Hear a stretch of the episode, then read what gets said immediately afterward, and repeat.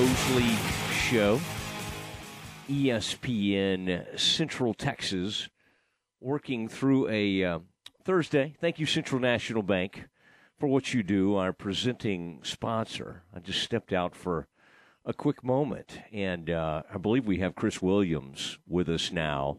And, um, oh, I can hear him now. Chris, have you. Uh, uh, in in anger at the at Baylor already being knocked out of the Big 12 championships, have you just jumped right on the road, or are you going to plan? You're going to stay for the rest of this thing? I mean, you're credentialed through the entire event. What is your uh, what's your plan from here? I'm going to be honest with you. Me and Matt Lively are already on a local golf course.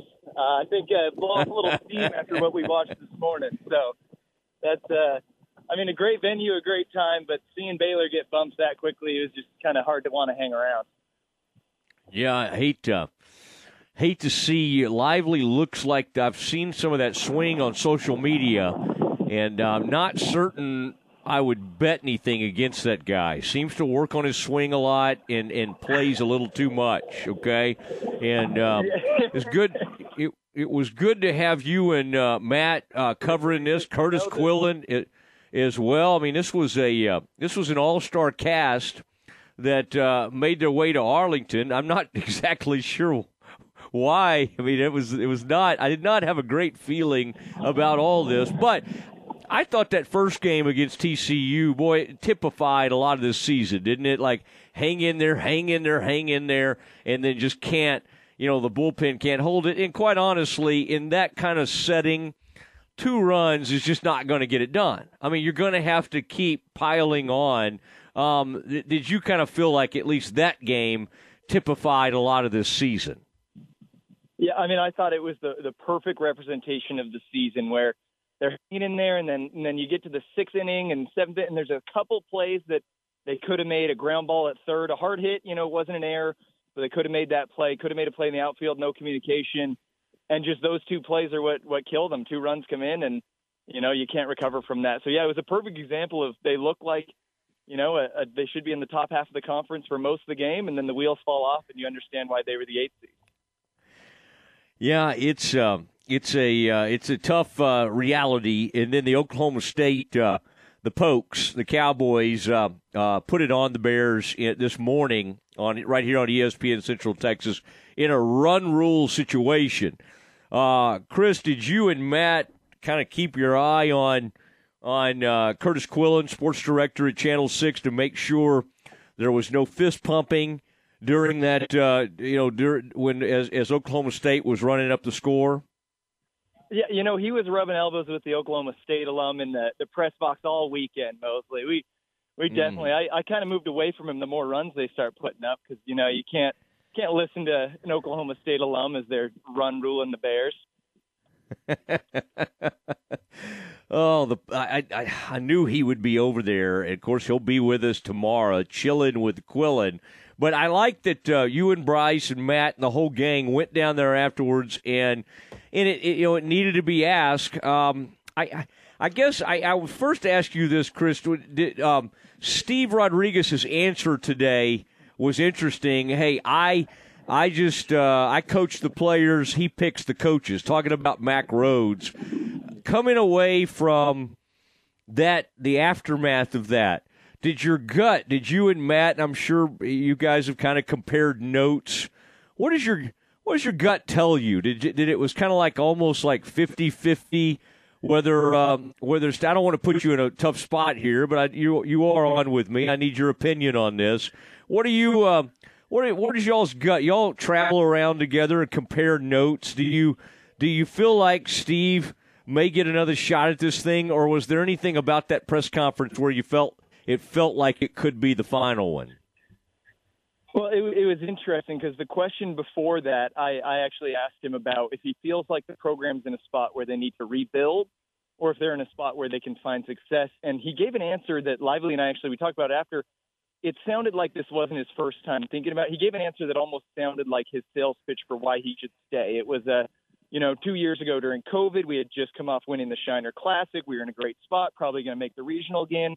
Last year, COVID hits them at a bad time. They're still, you know, Team 65 the the first one out of the tournament. So it, it feels like he definitely understands that he's going to have to give a, a sales pitch for why he should come back. Um, I think the question is just how how much is Mack Rhoades expecting out of the baseball program? Is he, you know, is he expecting them to be like the basketball program, like the football team winning a Sugar Bowl, or does he understand they don't have the full scholarships? They're in a little bit different situation. They've been successful.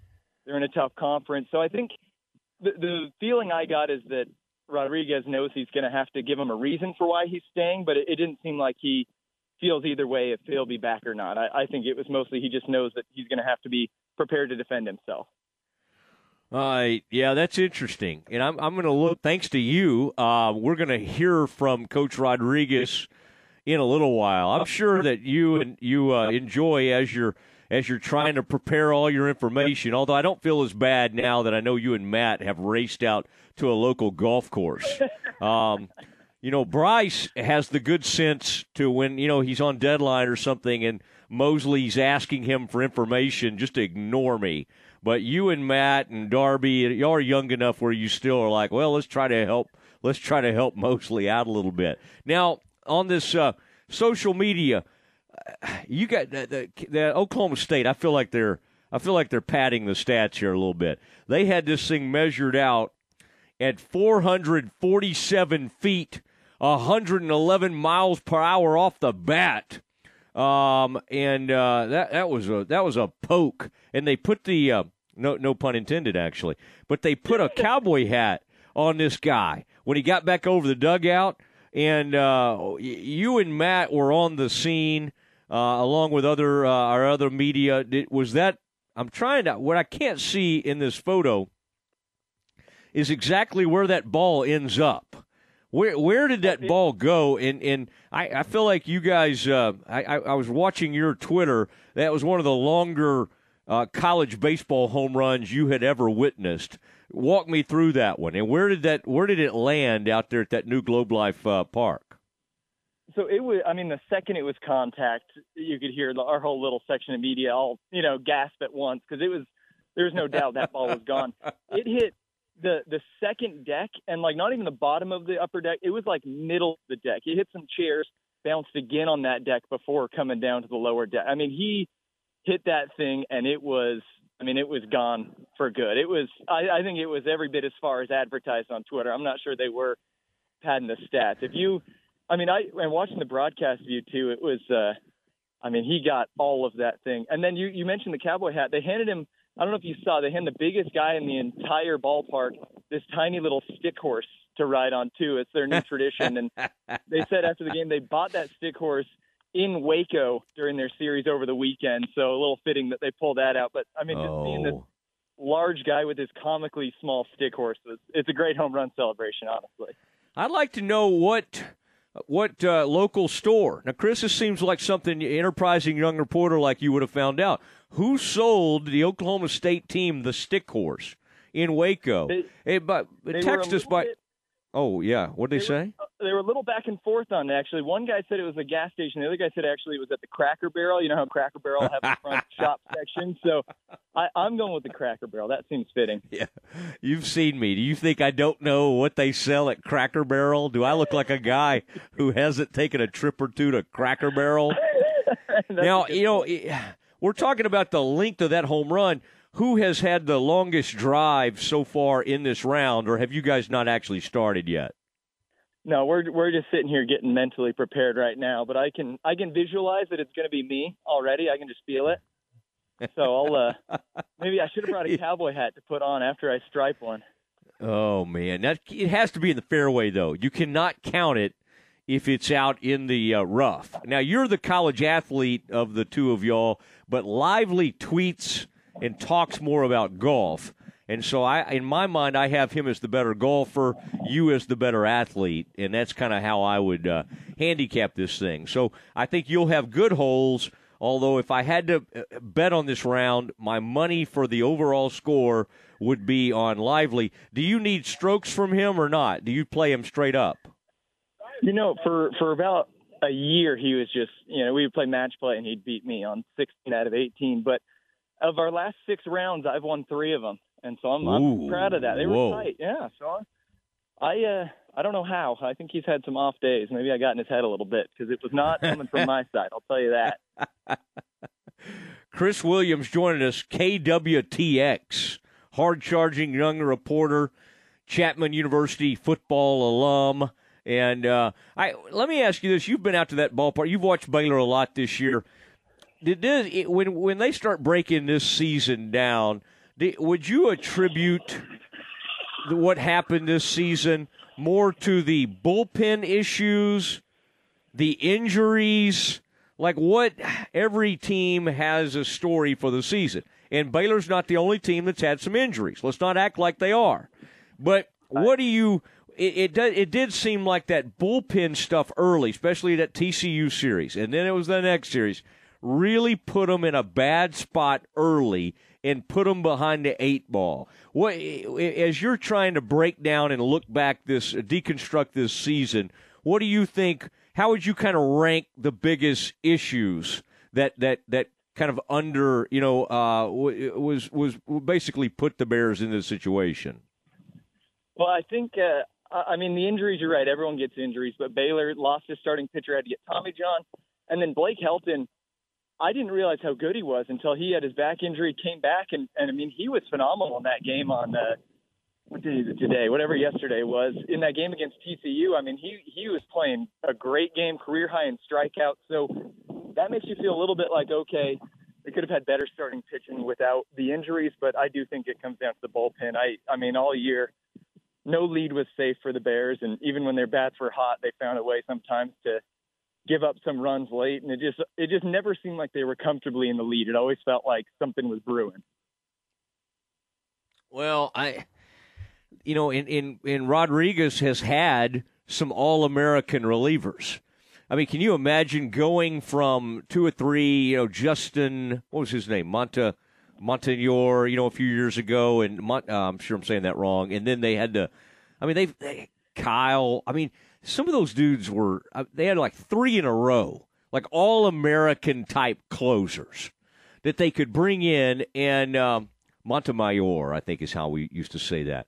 But they they were great on the back end, and so when you get into a season where you just can't find anything. Even the guy who ended up giving up the stuff yes, yesterday, Gollum or whatever, he was good in the seventh, wasn't he? I mean, like he came out, did a nice job, and then it kind of mm-hmm. got to him. It's just I, I've watched Steve all year, and he had to what he had to start doing finally is almost over managing.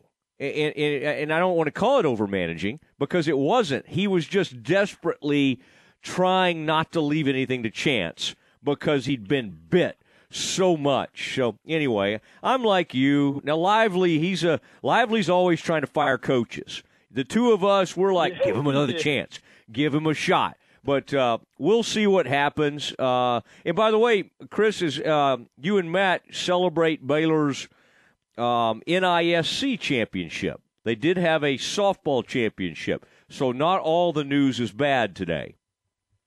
Yeah, I uh, I hadn't heard of the tournament until uh, a couple days before they got into it, but I uh, I think that's great for Glenn Moore and, and that softball team is so young that any tournament experience, any wins they can get under their belt is just going to be great for the program. I mean, they the amount of freshmen and sophomores they field out there, and Aliyah Binford had a career day in the circle today. So, yeah, I mean, it's it's uh, it's not the biggest tournament, but I think that any wins you can get, any experience you can get for those people is definitely great for the program.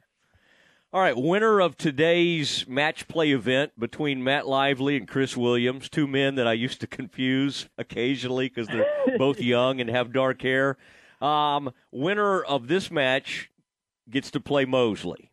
All right, for all the marbles. So we'll just uh, we'll leave it at that. All right. So keep. Why don't what, you update me what? at the turn and let me know how the score is, and then we'll go from there.